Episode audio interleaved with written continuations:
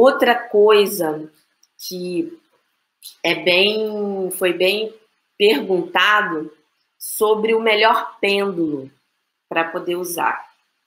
Ó, eu gosto de usar esse aqui.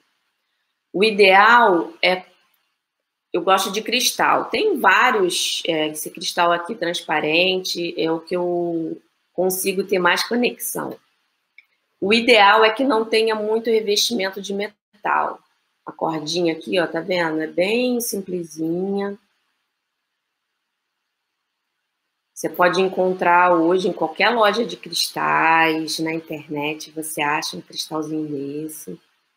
O que eu uso é esse, ó. Na pontinha ele tem essa pedrinha aqui.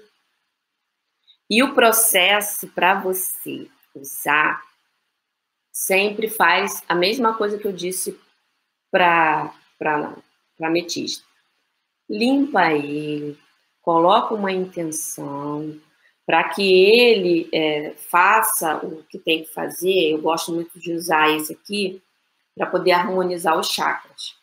E quando eu faço isso? No final da sessão, quando a pessoa virou de costa, aí eu vou lá, mapeio para ver se tem alguma coisa, porque ele vai mapeando e ele vai ao mesmo tempo trabalhando a energia de algum chakra que se por acaso ali o não foi o suficiente, ele já vai trabalhando, eu finalizo quando eu vejo que ele me fala, oh, esse aqui tem precisa de mais atenção.